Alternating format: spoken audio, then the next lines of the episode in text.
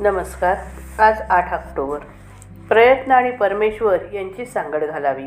जगात कुणीही सुखी नाही असे समर्थ सांगतात. पण एखादा राजाच्या पोटी जन्माला आला म्हणून सुखी झाला असे आपण मानतो.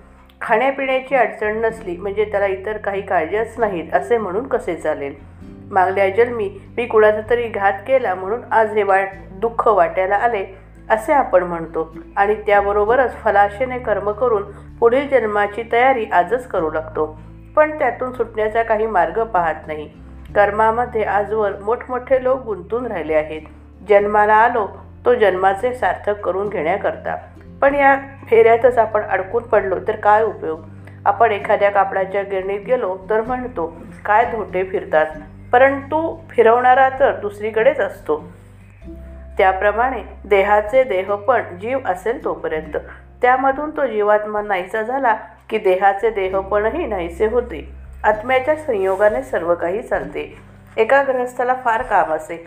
जेवायलाही फुरसत मिळत नसे. त्याच्या आईने त्याच्या खिशात बदाम खडीसाखर वड्या अशा जिन्सा टाकल्या आणि सांगितले की येता जाता काम करता करता एक एक तोंडात टाकीत जा. त्याप्रमाणे संतांनी आम्हाला नामरूपी खाऊ दिला आणि सांगितले की येता जाता काम करता करता हा तोंडात टाकत जा. म्हणजे लोभाची भूक लागणारच नाही फार सुख होईल. एका गृहस्थाचे त्याच्या भावाशी भांडण होते. त्याने जेव्हा आपले मृत्यूपत्र केले तेव्हा त्यामध्ये लिहिले की माझ्या शवाला माझ्या भावाचा हात लागू नये. काय ही देहबुद्धीची पराकाष्ठा. आज आपल्याला जे करणे योग्य आहे ते करायचे सोडून मनुष्य कालचे आणि उद्याचे पाहत बसतो. पुष्कळ लोकांना उद्या काय होणार आहे हे कळायला पाहिजे असते. पण आपला पुढचा काळ चांगला यावा म्हणून आपण आज चांगले वागणे जरूर आहे. तसे न करता मागच्याचा किंवा पुढच्याचा विचार करीत बसणे म्हणजे जे करू नये ते करणे. हे मायेचे लक्षण होय.